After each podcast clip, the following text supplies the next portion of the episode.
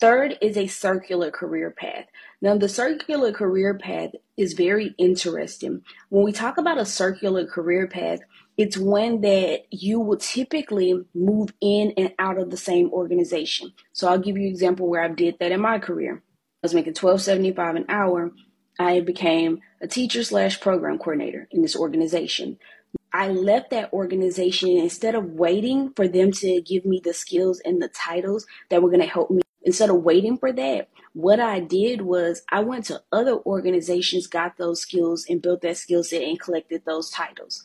Then, when they had a role that was more senior level, I came back at the district level with those skills that I got from another organization. I re entered that organization.